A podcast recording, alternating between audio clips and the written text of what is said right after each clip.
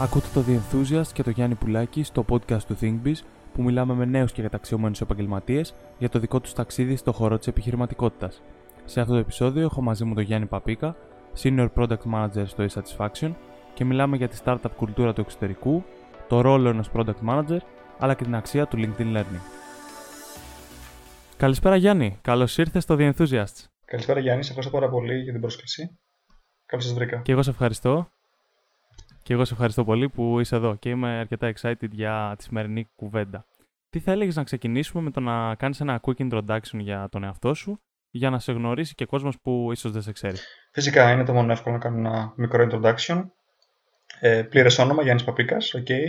Ε, γεννήθηκε μεγάλος Νιγρήτα Σερών, Βόρεια Ελλάδα ε, και σπούδασα γενικότερα. Οι σπουδές μου είναι στο, στον προγραμματισμό ε, Θεσσαλονικιός για πάρα πολλά χρόνια. Ε, μια πολύ ωραία πόλη, μου άρεσε πάρα πολύ εκεί πέρα και εκεί πέρα στην ουσία μεγάλωσα και έμαθα τα πάντα όσο έχει να κάνει με το background μου, δηλαδή τις σπουδές, το, το, το, προγραμματισμό, το business, τα πάντα όλα. Και βλέποντας τη Θεσσαλονίκη με ένα άλλο μάτι πλέον που είμαι στη Αθήνα, ε, βλέπω ότι ένας μικρός κόσμος, τα πάντα όλα. Ε, Οπότε έχω ξεκινήσει σπουδές μου στο τμήμα εφαρμοσμένης πληροφορικής στη Θεσσαλονίκη. Ε, γούσταρα πάρα πολύ το να είμαι πληροφορική. Ήταν κάτι που έκανε και ο πατέρας μου, που στην αρχή του φάνηκε παράξενο και λέει: Όπα, τι, τι έγινε τώρα. Ε, και έτσι προχώρησε. Δηλαδή, κάναμε και ένα μεταπτυχιακό μετά. Ε, και μπορώ να πω ότι το ένα το έφερε το άλλο. Ε, θέλω να πιστεύω ότι στο κομμάτι των σπουδών και της δουλειάς ήταν κάτι το οποίο σε, στη δικιά μου την περίπτωση δούλεψε πάρα πολύ και συνδέθηκε το ένα με το άλλο γιατί κατάφερα ε, να, να, να, να, γνωρίσω πάρα πολύ καλούς ε, καθηγητές που με βοήθησαν πάρα πολύ σε πάρα πολλά πράγματα και εγώ κυνηγούσα πράγματα. Οπότε θέλω να πιστεύω ότι από, ακόμα από τις σπουδές μου μέχρι και το που βρίσκομαι τώρα ήταν μια λυσίδα από γνωριμίες και ε, συνδέσεις οι οποίες με, με βοήθησαν στο να γνωρίσω και άλλους ανθρώπους, να μπορέσω να μπω σε κάποιες εταιρείες και να ανελιχθώ που δεν θα μπορούσα να κάνω χωρίς και αυτού του καθηγητές, αλλά σίγουρα και τη δικιά μου δραστηριότητα. Οπότε να κάνουμε και ένα fast forward στο τώρα. Ε, στα τελευταια τρία χρόνια ζω στην Αθήνα. Ε, δουλεύω στην e-satisfaction ε, σαν ε, product manager και ταυτόχρονα γράφω και κώδικα, οπότε είναι ένας ρόλος αρκετά έτσι πολύπλοκος και γεμάτος που μου αρέσει πάρα πολύ. Ε, πριν το e-satisfaction, ε, πριν την Αθήνα, είχα κάνει και ένα γύρο ε, είχα πάει στο Λονδίνο για να κάνω μια δικιά μου startup. Ε, είχα πάει και στη Γερμανία και δούλευα σε μια άλλη startup. Του, του Λονδίνου startup έκανε, έκανε fail. Είναι ωραίο, φαντάζομαι, να, να λες για fail startups. Πόσο μάλλον τώρα τελευταία βλέπω και πολύ στην ε, Αθήνα που γίνονται fuck up nights και startup nights, οπότε... Mm, ναι, δεν έχω πάει βέβαια σε κάποια από αυτά. ότι... Αλλά ακούγονται πολύ ενδιαφέρον. Η αλήθεια είναι ότι ούτε εγώ έχω πάει, αλλά είναι, υπάρχουν δύο εκδοχές που λες μια ιστορία. Μια ιστορία λες ότι wow, έχω κάνει μια startup και είμαι γαμάτος και μου αρέσει και είμαι πετυχημένος. Και το άλλο είναι έχω κάνει fail μια startup και έχω προχωρήσει και έχω μάθει άλλα πόσα πράγματα. Έχω φάει 10 μούτζες στο παρελθόν. Ναι, βέβαια το, αυτό που νομίζω το έχουμε λίγο στην Ελλάδα είναι ότι κάποιοι ας πούμε δεν θέλουν ε, δεν ανοίγονται τόσο εύκολα για τα fails τους. Ενώ στο εξωτερικό το βλέπω full συνέχεια. Δηλαδή είναι, είναι, οι άλλοι είναι περήφανοι που έχουν κάνει fail. Βέβαια συνήθως αυτό συνδυάζεται και με το ότι ε, σε κάποια, στην ώρα που, την ώρα που μιλάνε έχουν κάνει και ένα success. Οπότε ίσως παίζει και αυτό ρόλο. Ακριβώς, ακριβώς. Νομίζω ότι και στο εξωτερικό η, η κουλτούρα που είχα δει στα άτομα όταν δούλευα εκεί πέρα, ιδίως στο Λονδίνο, που στο Λονδίνο ήταν μια, μια τεράστια πόλη. Δηλαδή, OK, okay, λες και η Αθήνα μεγάλη είναι, αλλά πραγματικά δεν το ένιωσα ποτέ περισσότερο όταν πήγα στο Λονδίνο, που είναι πραγματικά ένα χάος.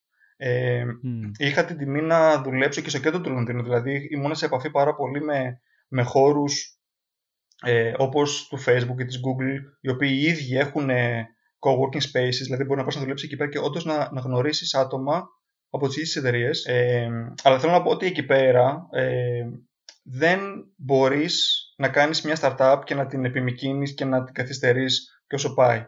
Ε, και να λες και θα πετύχει την άλλη εβδομάδα, θα πετύχει την άλλη εβδομάδα. Είναι το, είναι το διαφορετικό το ότι άμα κάτι δεν πετύχει, θα το κάνεις fail γρήγορα για να πας παρακάτω. Γιατί από τη μία είναι και οι γρήγοροι ρυθμοί, αλλά από την άλλη είναι και μια πόλη που είναι πιο, θα έλεγα, είναι πιο ακριβή πόλη. Οπότε τώρα να πληρώνεις νίκη για κάτι που δεν δουλεύει και ένα νίκη το οποίο είναι λίγο στο Θεό. Ε, όχι. Και εκεί πέρα η κουλτούρα είναι ότι όχι μόνο θα κάνουν share το fail τους, αλλά γενικότερα έχουν και μια κουλτούρα ανοιχτού feedback. Δηλαδή, αυτό που είχα νιώσει πάρα πολύ εγώ ήταν όταν προσπαθούσα να κάνω τη δικιά μου startup, στην οποία για να κάνω ένα μικρό έτσι history narration. Ε, είχα πάει σε ένα πρόγραμμα στο οποίο σε παίρνουν σαν individual, σαν άτομο και κάνεις ομάδες και από εκεί χτίζεις μια startup. Στην ουσία σου λέει ότι τέλεια, έλα εσύ που είσαι τεχνικός άνθρωπος που ξέρεις πάρα πολύ καλά να γράφεις κώδικα σε PHP, Java, οτιδήποτε ή NLP σε machine learning και συνεργάσου με ένα άτομο το οποίο ε, ξέρει πάρα πολύ καλά ένα business, αν θα είναι αυτό insurance, αν θα είναι αυτό ε, drone, security, τα πάντα. Άρα εκεί πέρα στο πρώτο τρίμηνο έπρεπε να βρεις ένα άτομο και ταυτόχρονα να κάνεις validate μια ιδέα. Που άμα δεν έβγαινε άτομο mm. γιατί δεν έκανες validate την ιδέα σου, απλά το άφηνες και πήγαινες παρακάτω. Ήταν και τέτοια κουλτούρα. Και το πρώτο πράγμα που βίωσα εγώ ήταν ότι όταν προσπαθούσα να κάνω validate την ιδέα μου, έπαιρνα τρελό feedback με την έννοια του wow, γαμάτο αυτό που κάνετε, έλα να σου δώσω feedback κι άλλο. Δηλαδή είχε τύχει να ανεβάσουμε το δικό μας το, το site στο Hacker News, το οποίο είναι ένα site το οποίο ε, είχε δημιουργηθεί από το Y Combinator από ένα accelerator στην Αμερική και στο οποίο μπορείς να ανεβάσεις διάφορες ειδήσεις εκεί πέρα και να κάνεις και show your product. Το είχαμε ανεβάσει και σε μια μέρα είχαμε δεχτεί ένα καταιγισμό από σχόλια τα οποία ήταν, θα πω ιδιαίτερα, δηλαδή είχαμε δεχτεί σχόλια και καλά και αρνητικά τύπου wow αυτό που κάνετε αλλά και τύπου πολύ κακό, μην το κάνετε και θα σας πολεμήσουν. Αλλά είχε τύχει πάρα πολύ, μου έκανε πάρα πολύ εντύπωση που εκεί πέρα μου είχε απαντήσει ένας ε, μου είχε γράψει ένα τεράστιο σχόλιο με bullets και είχε πει τέλεια, κάνεις αυτό λάθος, κάνεις αυτό σωστό, κάνεις αυτό άλλο λάθος. Α, by the way, βλέπω ότι είσαι στο Λονδίνο. Άμα έχεις χρόνο, έλα να τα πούμε. Ου. Τι ωραίο. Ναι. Ε, πραγματικά και ο τύπος αφιέρωσε δύο ώρες από το χρόνο του για να μου δώσει feedback σε μένα που δεν με ήξερε καθόλου. Με είχε γνωρίσει. Δεν με είχε γνωρίσει βασικά εκείνη τη στιγμή. Τέλειο. Ναι. Και νομίζω ότι είναι και πολύ ε, άμεση αυτό που θα σου πούν. Δηλαδή δεν θα στο φέρουν ε, με σάλτες από εδώ από εκεί, θα σου πούν κατευθείαν τα καλά και τα κακά. Ακριβώς, ακριβώς. Το... Ακριβώς γιατί δεν σε ξέρουν. Δηλαδή δεν θα πούνε ότι είσαι φίλος μου, άρα θα σε καλοπιάσω για να σου κάνω νιώσει καλύτερα. Ναι, ε, μπράβο. Έλα να σου πω τι, τι χαζομάρα κάνεις, έλα να σου πω τι κακό κάνεις και τι καλό θα κάνεις και πώς θα το αλλάξεις γιατί έχω μια εμπειρία, βλέπω τι λειτουργεί και πάρει μια έτσι, εμπειρία από πάνω μου. Mm-hmm. Τι, τι μαθήματα πιστεύεις πήρες από αυτό το διάστημα ε, 3, 4, 5, 6 μήνες όσο ήσουν στη, το Λονδίνο από όλο αυτό το ε, υψηλής απόδοσης και έτσι ξεχωριστό ίσως kind of οικοσύστημα. Δηλαδή τι θα έλεγες ότι άλλαξε σε σένα μετά από αυτό ως προς τις ευκαιρίες και ως προς το τι μπορείς να προσδοκάς ξέρω εγώ επαγγελματικά γενικότερα; Είναι πάρα πολύ ενδιαφέρουσα ερώτηση και πάρα πολύ καλή. Μου δίνει πάρα πολύ μεγάλη πάσα αυτό. Ε, θα ξεκινήσω από αυτά που δεν έμαθα. δεν έμαθα πώς να είμαι πάρα πολύ business η αλήθεια είναι, γιατί ήμουν από τότε κολλημένος λίγο στο, στο dev. Οπότε, δεν, mm. αν και μου δόθηκε πάρα πολύ ευκαιρία να, να βγω έξω και να δω το business, δεν το είδα. Ε, και γι' αυτό πιστεύω ότι είναι ένα κομμάτι το οποίο έκανε λίγο fail το start, startup. Ε, από την άλλη, τα εφόδια που μου έδωσε, δηλαδή αυτό που μου έκανε να καταλάβω είναι ότι ο κόσμος είναι τεράστιος πρέπει υποχρεωτικά όταν πας να κάνεις μια ιδέα, ε, βγάλει την έξω στον κόσμο και δική μας έδινα. Έχω ξεφύγει από, το, από τη φούσκα του φοβάμαι να μην μου κλέψουν την ιδέα. Αν μου, αν μου την κλέψουν την ιδέα, ε, καλά έκαναν, έκανα κάτι λάθος, τέλεια μου την έκλειψαν, πάμε παρακάτω.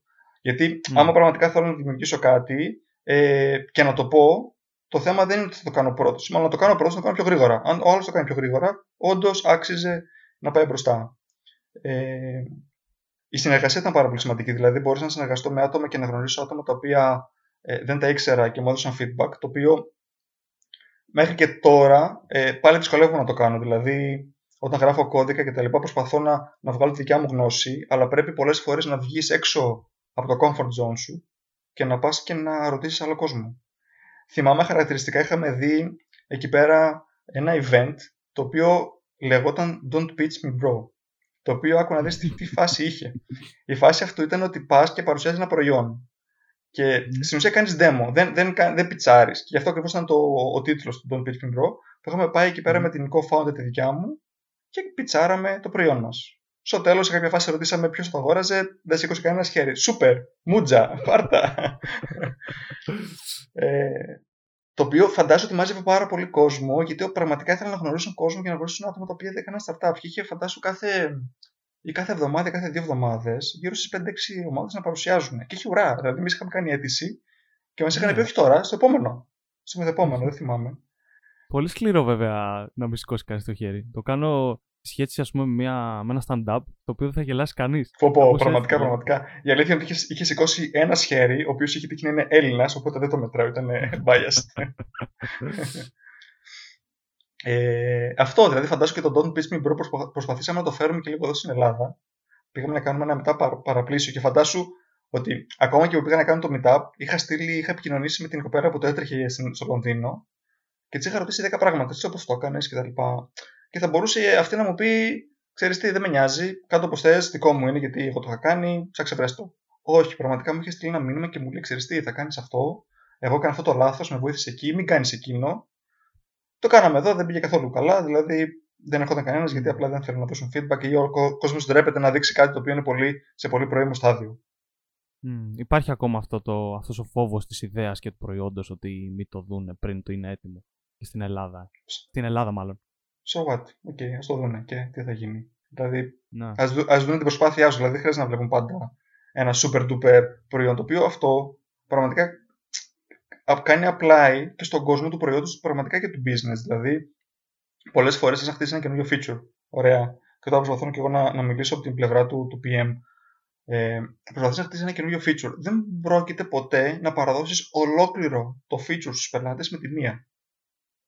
Παρέδωσε το tip of the iceberg, ένα μικρό κομμάτι, ένα κουμπάκι και εκεί άσε να, να πάρεις feedback. Θα πλανάρεις, OK, okay, θα έχεις κάποια σχέδια, αλλά βγάλε το νωρίς. Early feedback. Ναι, για να δεις κιόλας αν αξίζει να το ολοκληρώσεις full. Γιατί μπορεί ας πούμε, να ήταν κάτι άλλο που είχε ο πελάτης στο μυαλό του. Φαντάζομαι.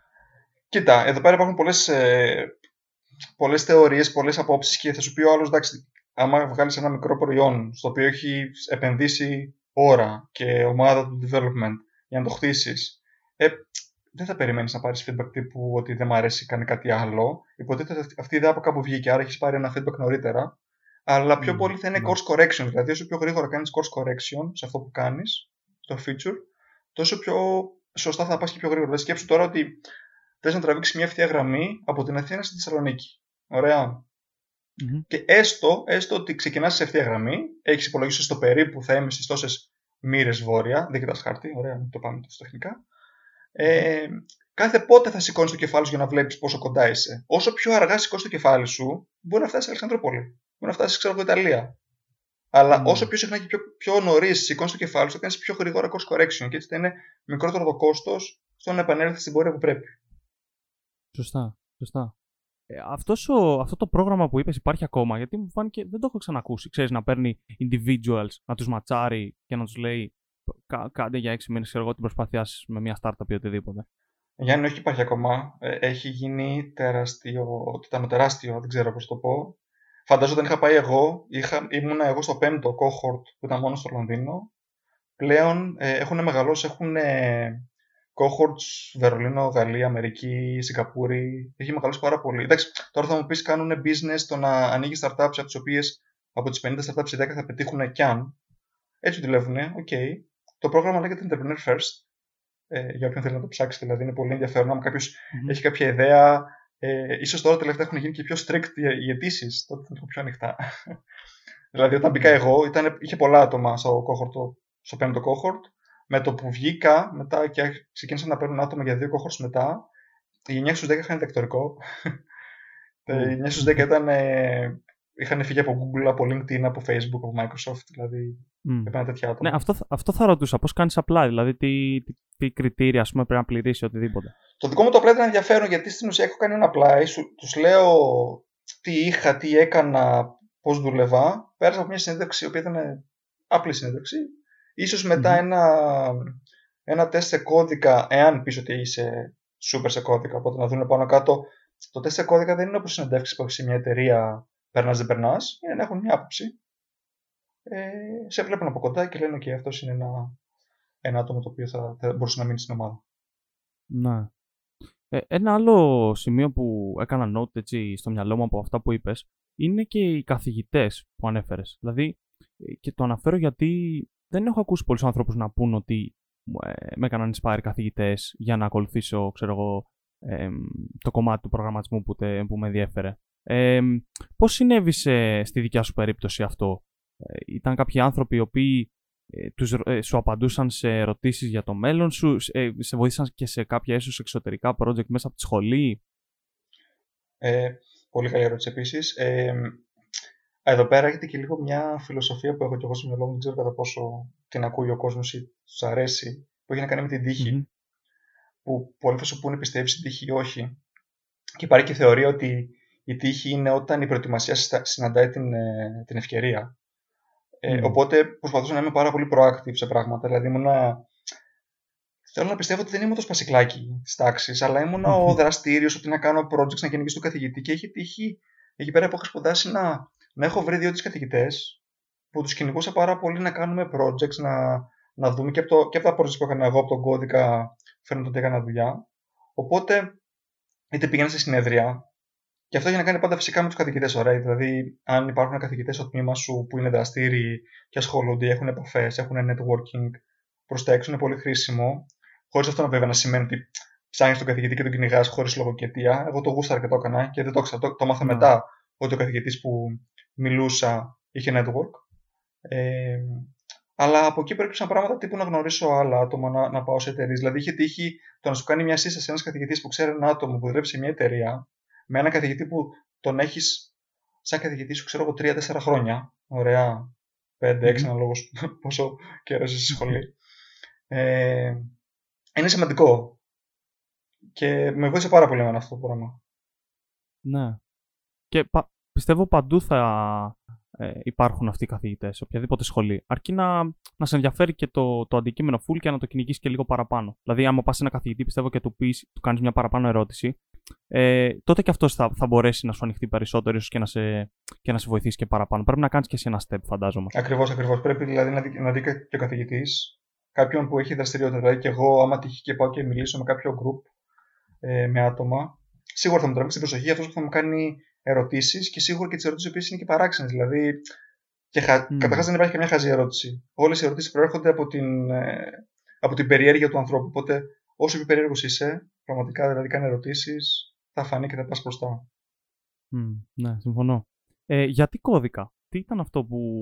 Πώς έγινε η πρώτη επαφή σου με τον κώδικα και είπες ότι είναι, είναι κάτι που μου αρέσει πολύ να κάνω, ας πούμε; Αστεία ιστορία. Ε, δεν πήγαινα για, για πληροφορική. Φαντάζομαι εγώ στη σχολή τότε ήμασταν, είχαμε κατευθύνσεις μόνο στη θετική κατεύθυνση. Θετική κατεύθυνση σημαίνει βιολογία, φυσική, χημεία, τα πάντα όλα. Mm.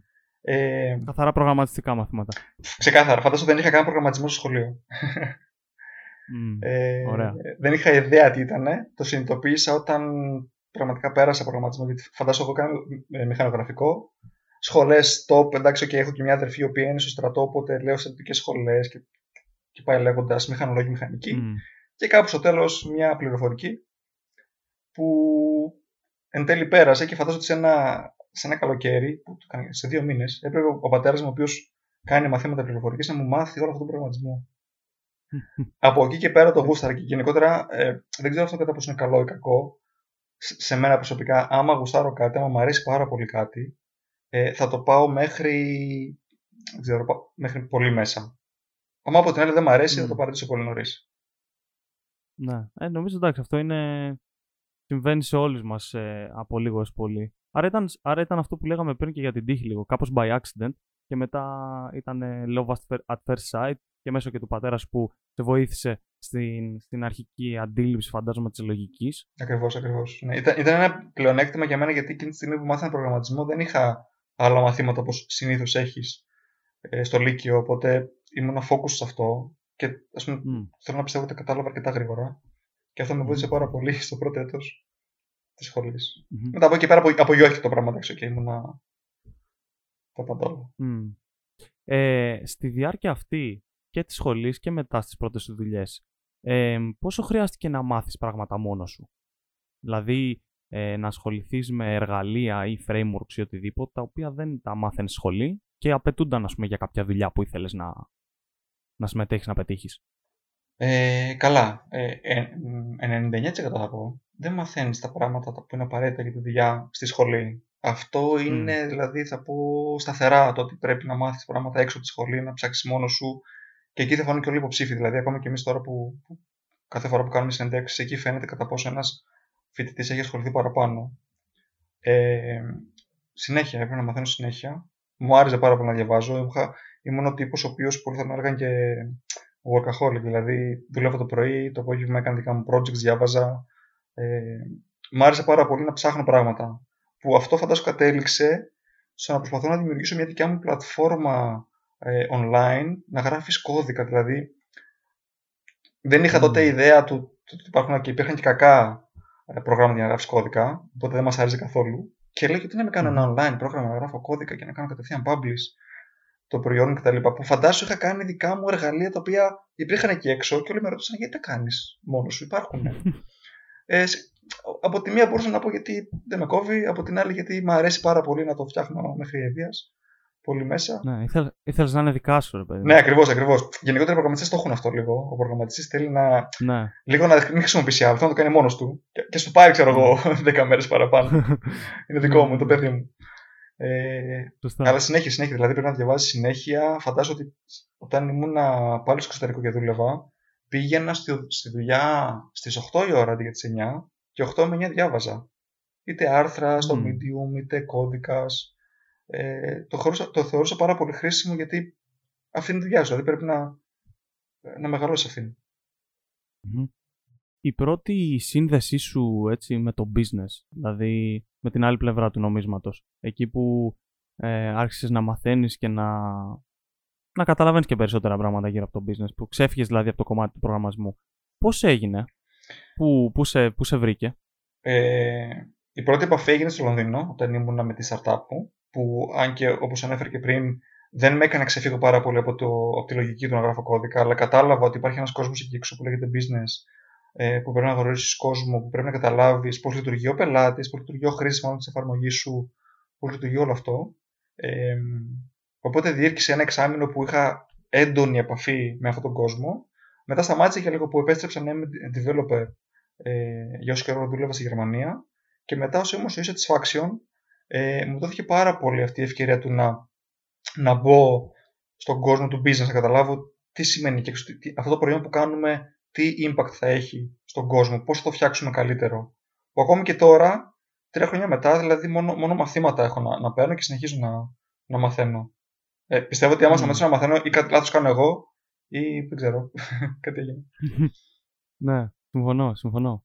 Ε, και μιας που ε, είσαι product, ε, product manager μάλλον στο, στο Satisfaction, θα σε παρακαλούσα πραγματικά να, να με βοηθήσεις να καταλάβω ε, τι είναι αυτό το product management ε, και σαν θέση και πώς, ε, πώς το διαχειρίζονται οι εταιρείες στην Ελλάδα, τι είναι αυτό που περιμένουν από κάποιον σε μια τέτοια θέση και τι skills ε, ίσως πρέπει να έχεις παραπάνω για να, για να έχεις μια αντίστοιχη, ένα αντίστοιχο position; Πραγματικά αυτή είναι μια ερώτηση που είναι πολύ δύσκολη. Ε, του ενός εκατομμυρίου. Πραγματικά ναι. Ε, από τη μία θες πραγματικά πάρα πολύ χρόνο για να το αναλύσεις αυτό. Ε, θα ήθελα να ζητήσω συγγνώμη από όσους είναι PM και με ακούνε και ίσως να μην ταυτιστώ με αυτούς ή θα μου πούνε ότι λέω πράγματα τα οποία δεν ισχύουν. Ε, θα πω τη δικιά μου εμπειρία. Θα πω αυτό που έχω κλάβει εγώ μέχρι στιγμής από τους ανθρώπους που έχω μιλήσει με PMs ε, στην Ελλάδα και λίγο στο εξωτερικό. Ε, ένας PM γενικότερα πρέπει να έχει ένα background. Μέχρι στιγμής δεν έχουμε δει κάποια σχολή, πανεπιστημιακή σχολή, ωραία, που να, να βγάζει PMs. Ε, οπότε ένας PM μπορεί να έχει background dev, όπως εγώ τεχνικό δηλαδή, μπορεί να έχει marketing, μπορεί να έχει κάτι άλλο, μπορεί να έχει business background. Ε, άρα στην ουσία τι λέμε, ότι ένας product manager ε, είναι μια συλλογή από χαρακτηριστικά ανθρώπου τα οποία θα κάνουν το προϊόν σου γαμάτο super για να το, να το αγοράσουν οι πελάτες. Αυτό τι περιλαμβάνει; Μπορεί να περιλαμβάνει να ξέρεις πάρα πολύ καλά το τεχνικό κομμάτι. Ανάλογα στο startup που είσαι, την, ε, συγγνώμη, την εταιρεία που είσαι. Μπορεί να ξέρεις πάρα πολύ καλά τους πελάτες σου. Το τελευταία, τα τελευταία δύο χρόνια, ε, σχεδόν 1,5-2 χρόνια, έχω ξεκινήσει και τρέχω το Product Management Community στην Αθήνα και έχω δει πραγματικά πάρα πολλές πλευρές του τι είναι ένας PM. Έχω ακούσει από το να είναι το ο CEO του προϊόντος μέχρι ένας, ε, πώς το λένε, εξειδανικευμένος ε, γραμματέας, έτσι, super duper γραμματέας, τα πάντα όλα έχω ακούσει. Ε, έχω ακούσει product managers οι οποίοι είναι τεχνικοί και είναι πάρα πολύ κοντά στην ομάδα και έχω ακούσει product managers οι οποίοι δεν έχουν ιδέα για τεχνολογία και τους φέρουν γιατί ξέρουν πάρα πολύ καλά το προϊόν. Ε, ήξερα πάρα πολύ καλά τον πελάτη. Δηλαδή, εγώ θα περίμενα ένας PM να μπορεί να διαβάσει τον πελάτη από πριν. Ε, να καταλάβει τι, όχι απλά τι θέλει ο πελάτης, τι θα θέλει ο πελάτης. Αύριο. Το οποίο, αυτό είναι και λίγο από τη δικιά μου την εμπειρία, δεν χρειάζεται να τα ξέρει όλο ο PM. Δηλαδή, για παράδειγμα, στο τεχνικό κομμάτι. Ωραία, ο PM δεν χρειάζεται να ξέρει κώδικα. Πρέπει να μπορεί να είναι σε θέση να εμπιστευτεί μια ομάδα που ξέρει πολύ καλύτερα από αυτόν. Άρα θα πρέπει να αναπτύξει κάποια ε, skills τα οποία μπορεί να διαλέξει μια ομάδα η οποία είναι super και μπορεί να γράψει κώδικα ε, γιατί σίγουρα θα ξέρει καλύτερα. Άρα ο PM δεν θα, θα έρθει να βρει λύση σε ένα πρόβλημα, αλλά θα παρουσιάσει ένα πρόβλημα. Ε, από την άλλη, το να ξέρεις τον πελάτη σου απ' έξω και ανακατοτά ε, και να ξέρεις τι θα προβλέψει, επίσης είναι λίγο παράξενο, γιατί πολλές εταιρείες έχουν ειδικά τμήματα για αυτό, όπως ας πούμε εμείς έχουμε το Customer Success. Το Customer Success είναι ένα τμήμα το οποίο ασχολείται μόνο με αυτό. Δηλαδή, όχι μόνο με αυτό ακριβώς, εντάξει, κάνει και άλλα πράγματα, εννοείται. Το Customer Success ασχολείται με το engagement του πελάτη και κατά πόσο ο πελάτης είναι ικανοποιημένος αφού έρχει, έρθει και χρησιμοποιεί την πλατφόρμα. Αλλά είναι πιο κοντά στον πελάτη. Βέβαια, θα μου πεις τώρα όλα αυτά που είπα, πάλι βάζουν το PM στο κέντρο και δεν κάνει τίποτα, απλά παίρνει πληροφορία από εδώ και από εκεί. Ε, ναι, έβγαλα τα, έβγαλα τα χέρια μου και έβγαλα τα ματάκια μου. Ε, όχι, εγώ αυτό που θα σε ρωτούσα είναι αν ας πούμε μια εταιρεία έχει ε, ένα βασικό digital product που λέει, ας πούμε ότι είναι μια υπηρεσία ή οτιδήποτε, έτσι. Ε, τότε, σε αυτή την περίπτωση, ο PM ε, μου φαίνεται σαν να είναι παρόμοιο με το CEO, ας πούμε, γιατί είναι πάνω από το ίδιο το προϊόν που το προϊόν ε, ισούται πάνω κάτω και με την εταιρεία. Δεν ξέρω αν το, αν το σκεφτόμαι λάθος. Πιστεύω ότι το CEO είναι αρκετά κοντά. Δηλαδή, μια εταιρεία που έχει ένα digital προϊόν ή παραπάνω μπορεί να έχει έναν ή παραπάνω PMs. Ο PM πρέπει να είναι owner του προϊόντος ή ο product owner, όπως λένε στην agile μεθοδολογία ή στο Scrum. Ε, πρέπει να είναι υπεύθυνος για το το προϊόν θα πάει καλά, να το παρακολουθεί αυτό το προϊόν. Ε, άρα, ένας PM έχει πράγματα να κάνει. Δηλαδή, δεν είναι ότι δεν μιλάει με πελάτη, άρα δεν έχει ιδέα, άρα δεν κάνει κάτι. Ο PM βάζει στόχους, σχεδιάζει πράγματα, χρησιμοποιεί του συνεργάτε που έχει dev ομάδα, customer success, πωλήσεις για να πάρει τις σωστές αποφάσεις. Γιατί, γιατί στο, στο τέλος της ημέρας ε, όλα αυτά είναι data. Ωραία, όλα αυτά είναι δεδομένα τα οποία συλλέγεις από διάφορα άλλα τμήματα, UX, ε, customer success, πωλήσεις, τι θέλουν. Και όλα αυτά τα δεδομένα πρέπει, πρέπει να τα μεταφράσεις σε features τα οποία θα πετύχουν. Οπότε από εκεί είναι το success ενός PM. Mm, ναι, και φαντάζομαι και ένα ακόμη σημαντικό κομμάτι θα είναι και το να κρατήσεις την ομάδα ε, motivated και, και connected, ας πούμε. Να μην έχεις, ε, να είναι όλοι, ε, αυτό που πες με τους στόχους, να κοιτάνε όλοι ένα, ένα κοινό στόχο, τόσο ώστε να, να μπορέσεις να παραδώσεις και ένα όλο και καλύτερο προϊόν. Ακριβώς, ακριβώς. Αυτό είναι και κομμάτι του, του transformation της, ε, της μιας εταιρείας, γιατί τώρα τελευταία το, το συναντάω πάρα πολύ συχνά, ότι κάθε τμήμα μπορεί να έχει διαφορετικούς στόχους. Ε, διαφωνώ λίγο. Ε, κάθε τμήμα ναι, έχει. Το έχω ακούσει και εγώ αυτό. Κάθε τμήμα έχει έναν στόχο και αυτός ο στόχος είναι ο στόχος της εταιρείας. Δηλαδή όλα πρέπει να κάνουν αλλά είναι εκεί πέρα. Έχει τύχει πολλές φορές να βλέπω conflicts και διαμάχες μεταξύ των, των τμήματων γιατί ο ένας ε, κάνει overlap τους στόχους του άλλου. Οπότε θα σου ζητήσω κάτι και δεν μπορώ τώρα να δουλέψω το δικό μου το στόχο. Όχι, ο στόχος είναι ένας. Ο στόχος είναι να εξυπηρετήσει τον πελάτη ε, και να είναι ευχαριστημένος ο πελάτης. Αν κάτι είναι διαφορετικό, mm. κάτι γίνεται λάθος, σε διαδικασία με την οποία περνάει πληροφορία, περνάνε οι στόχοι από τον CEO ή οπουδήποτε από το business, από τα sales προς τις υπόλοιπες ομάδες. Mm-hmm. Σε μια άλλη απορία είναι αν σε πολύ μεγάλες εταιρείες τύπου Facebook, όχι απαραίτητα τόσο μεγάλες, αλλά κατάλαβες, ε, υπάρχουν πολλοί PMs. Δηλαδή, πώς το product, ενώ είναι ένα ενίο, χωρίζεται σε πολλά υπο-products. Ακριβώς, ακριβώς. Αν μιλάμε και για το Facebook, φαντάζομαι ότι το... μεγάλες εταιρείες όπως το Facebook ή το LinkedIn ε, μπορούν κάθε feature να το πούνε product ή μπορούν οι product managers να λένε ότι κάνουν own features. Για παράδειγμα, το, στο Facebook μπορεί, μπορεί όλο το search να είναι ένα, ένα, ένα SPM για το search. Είναι ένα SPM μόνο για τον τρόπο με τον οποίο κοιτάς βιντεάκια, κοιτάς φωτογραφίες. Ένα SPM να είναι μόνο για το newsfeed που έχεις.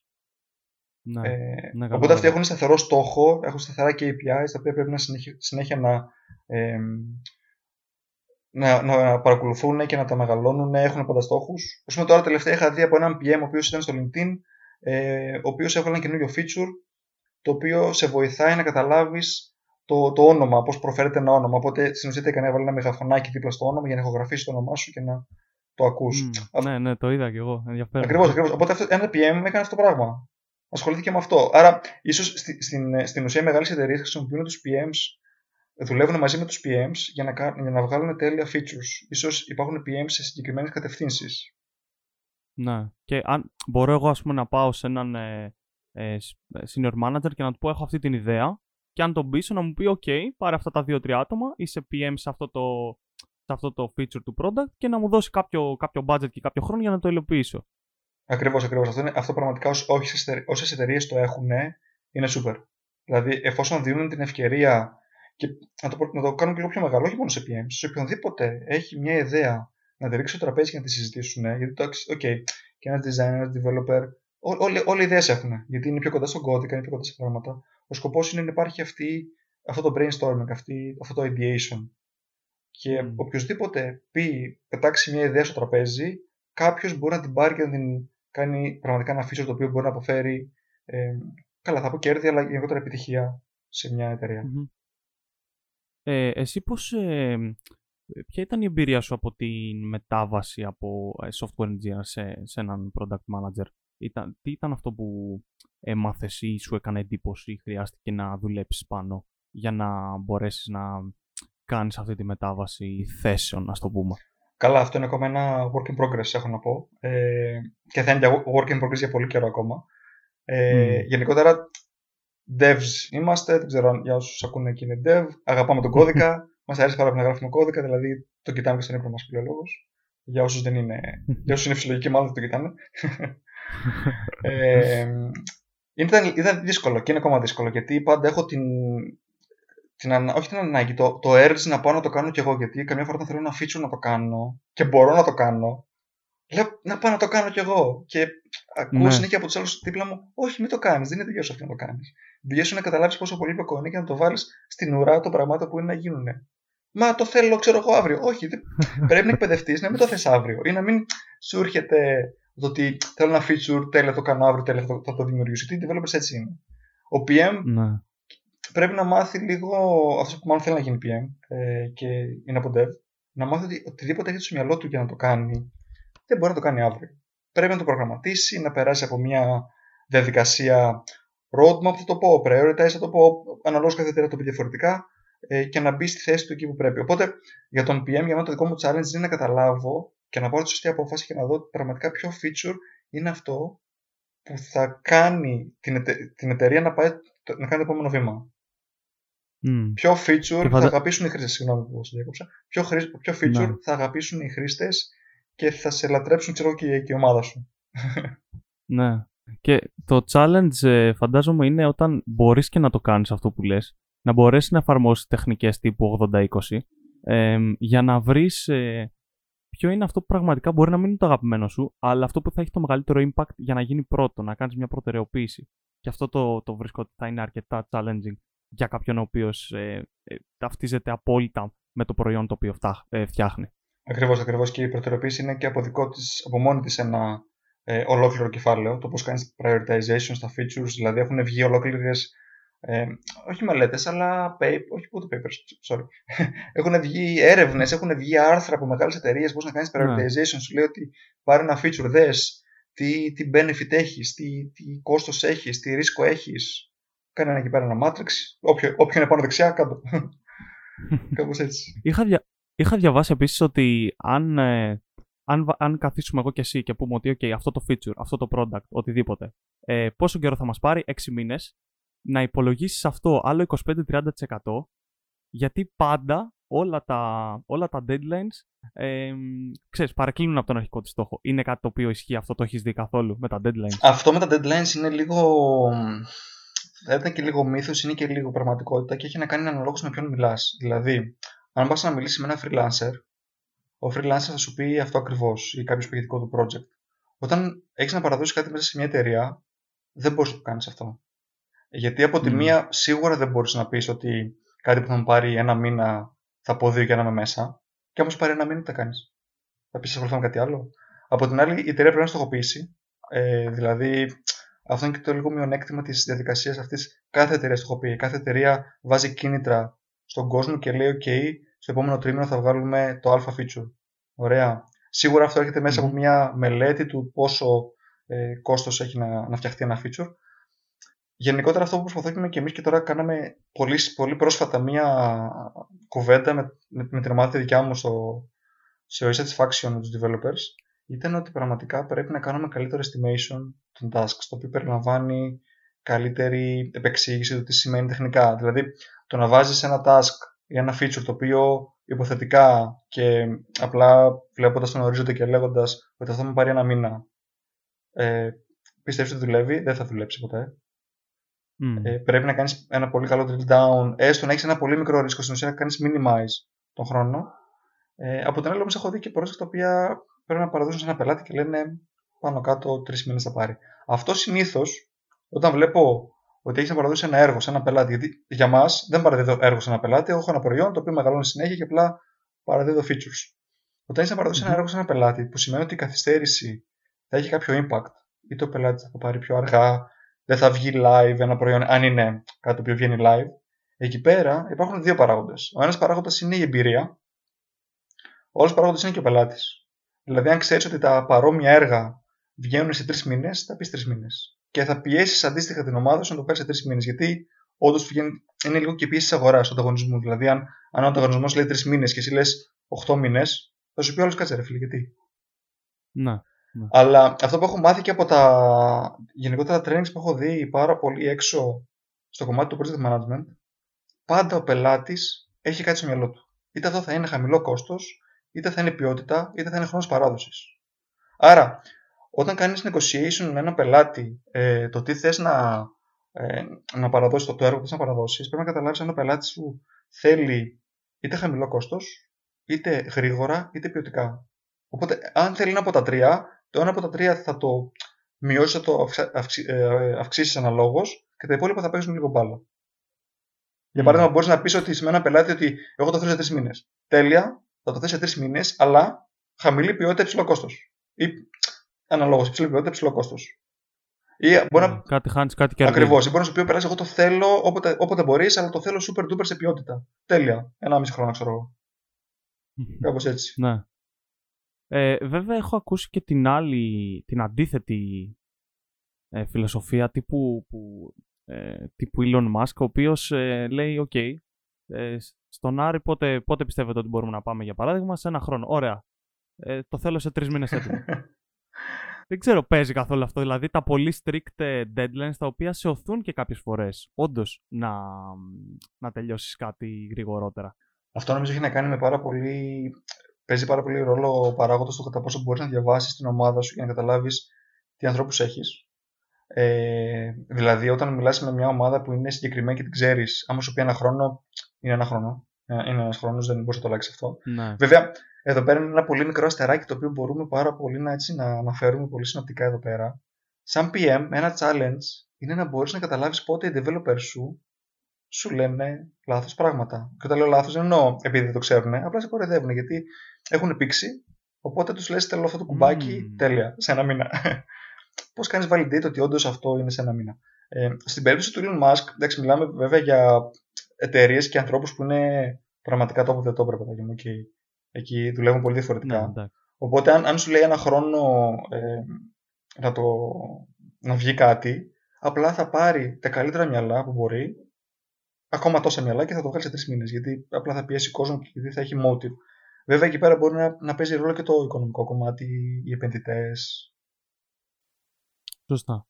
Αυτό. Σωστά. Είναι, είναι λίγο διαφορετικό. Ναι, είναι, είναι ένα πολύ, πολύ ενδιαφέρον topic όλο αυτό του, του PM και ε, αυτό που είχαμε πει και, και νωρίτερα, ότι δεν ξέρω, εγώ δεν έχω πολύ, δεν, δεν το έχω ακούσει πολύ να συζητιέται. Οπότε ξέρεις, όλες αυτές οι απορίες είναι, μου γίνονται πολύ, πολύ εύκολα γιατί το, το βλέπω όμως σαν, ε, σαν τίτλο συνέχεια και, και στο LinkedIn και παντού. Ε, και μέσα από τη σχολή, ε, που τυχαίνει εγώ να είμαι στην ΑΣΟΕ, ε, δεν, δεν σε, ξέρεις, σου λένε ότι υπάρχει η θέση sales, η θέση marketing κτλ. κτλ.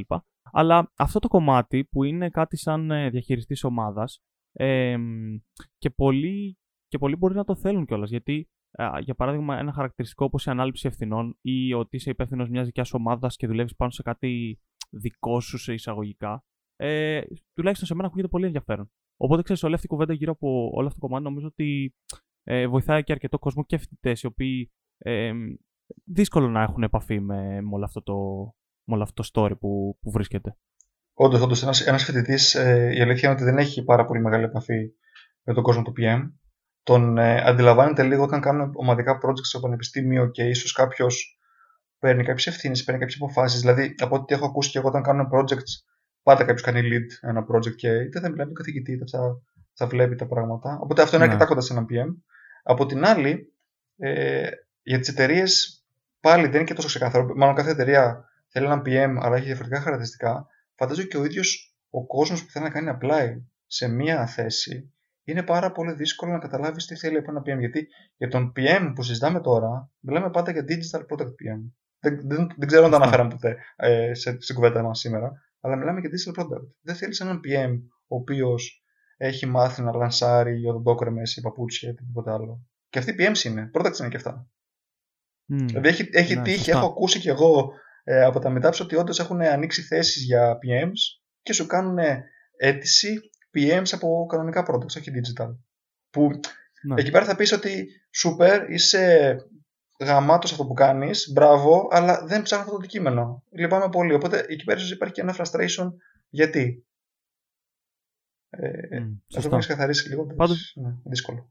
Πάντως είναι κάτι το οποίο ε, βλέπεις και, μέσα από τη, και μέσα από την εταιρεία. Α, δηλαδή από, από αυτά που λες αυτό καταλαβαίνω. Εσύ δεν, δεν ξέρω αν είχες στόχο από την αρχή να, να φτάσεις σε αυτή τη θέση, αλλά μέσα από την τριβή και τα λοιπά είδες ότι είναι κάτι που θα σε ενδιαφέρει. Οπότε ε, νομίζω ότι μπορούμε να μάθουμε πράγματα από αυτό, αλλά ε, πραγματικά θα το ανακαλύψεις και τι απαιτεί κάθε θέση στην πράξη. Ακριβώς, ακριβώς. Το ανακαλύπτεις πηγαίνει. Ε, καλά. Ε, Τρώγοντας σου για διόρεξη πάντα. Ναι. Ε, τα, τα ανακαλύπτεις την πορεία και εγώ δεν, δεν είχα ιδέα να γίνω PM. Έγινα project manager κάποια στιγμή, ψηλό έβλεπα projects. Ήρθα σε επαφή με το Agile, είδα τι είναι το product owner και το Scrum και όλα αυτά. Και κάπως έτσι γύρισε ο κόσμος μου γύρω από το PM. Ε, και πήγα προς τα εκεί. Και νομίζω, δεν ξέρω κιόλας. Ελπίζω να είναι το τελευταίο βήμα, αλλά εντάξει, πάμε πολλά βήματα πιο μετά, δεν ξέρεις. Mm. Θα σε πάω τώρα σε ένα έτσι, λίγο, διαφορετικό, λίγο διαφορετικό θέμα, το οποίο μου φαίνεται αρκετά ενδιαφέρον και είναι το κατά πόσο εταιρείες που δεν είναι πολύ μεγάλες ε, θα πρέπει ίσως σε κάποιες, ε, σε κάποιες φάσεις της, ε, της ζωής τους να, να λειτουργούν σαν startup και να παίρνουν δηλαδή ε, κάποια παραπάνω ρίσκα. Δεν ξέρω αν εσύ το έχεις δει αυτό στη, στη μέχρι τώρα καριέρα σου και αν έχεις έτσι βρει ε, το πότε πρέπει να γίνεται αυτό και το αν πρέπει να γίνεται. Ωραία, ωραία. Ε, το να είσαι startup, ε, καταρχάς, ε, είναι πολύ σημαντικό γιατί έχει να κάνει με το mindset το οποίο έχουν οι άνθρωποι σου, το οποίο δεν συνδέεται απαραίτητα ε, με τα ρίσκα, συνδέεται με, με πάρα πολλά πράγματα. Δηλαδή, τα, τα ρίσκα είναι πραγματικά ένας παράγοντας, το οποίο συναντάς πάρα πολύ σε εταιρείες οι οποίες είναι μικρές. Γιατί οι εταιρείες προσπαθούν να μεγαλώσουν, άρα προσπαθούν να πάρουν αρκετά ρίσκα γιατί δεν μπορούν απλά να ελέγξουν όλες τις καταστάσεις ή τα πάντα όλα. Δηλαδή, δεν έχεις μια ομάδα 10 ατόμων, 10 devs ή 10 PMs να σου κάνουν το super duper προϊόν. Οπότε θα πάρεις κάποια ρίσκα, θα κάνεις κάποιες υποθέσεις και έχει υπόψη σου ότι κάθε φορά που, που υλοποιούμε κάτι, το οποίο είτε είναι τεχνικό είτε είναι σε product επίπεδο, τα λάθη γίνονται όταν. Μάλλον, τα λάθη γίνονται σε σημεία τα οποία παίρνεις τα περισσότερα assumptions, κάνεις τις περισσότερες υποθέσεις. Όσο λιγότερες υποθέσεις κάνεις, τόσο το καλύτερο. Όσον αφορά τις εταιρείες mm. τώρα, το πώς μπορεί να γίνει μια εταιρεία να έχει startup mindset, βγάζοντας τα ρίσκα, ε, είναι αυτό που αναφέραμε λίγο πριν. Να μπορεί να δώσει σε κάθε άνθρωπο την ευκαιρία να πει την ιδέα του, να μην είναι, να μην είναι δεσμευμένη με τα processes τα οποία έχει. Καλά τα processes, αλλά τα processes είναι για να βοηθάνε τους ανθρώπους. Ε, όχι να τα τηρούν κατά γράμμα, δεν είναι δηλαδή νόμοι το παραβίαση τέλεια. Πες μέσα, τιμωρία στο υπόγειο, γράφει κώδικα εκεί.